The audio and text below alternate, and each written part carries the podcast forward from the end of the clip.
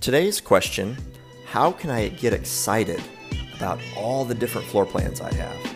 My name is Mark Julien, and this is the Apartment Nerd Leasing Show. Hello, everybody. Welcome to episode 76 of the Leasing Show. I hope you're having a great day.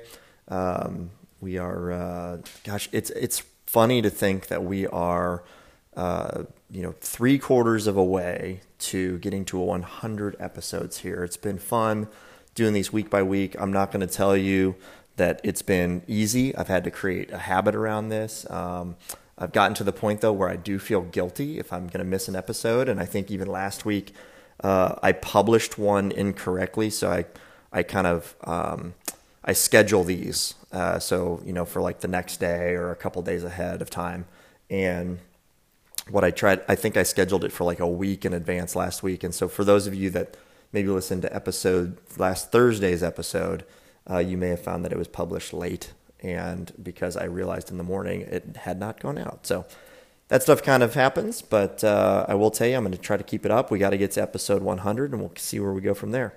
Um, anyway, today's uh, topic.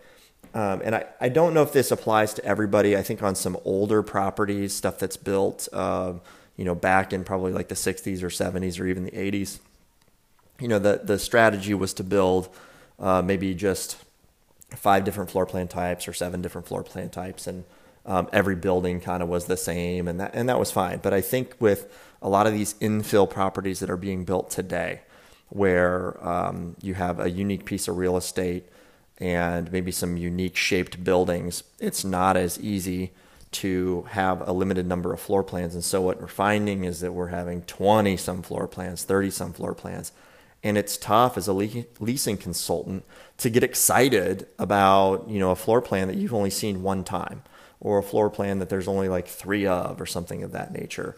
Um, and so maybe you don't have the opportunity to lease it as much and you don't have stories to tell behind each one.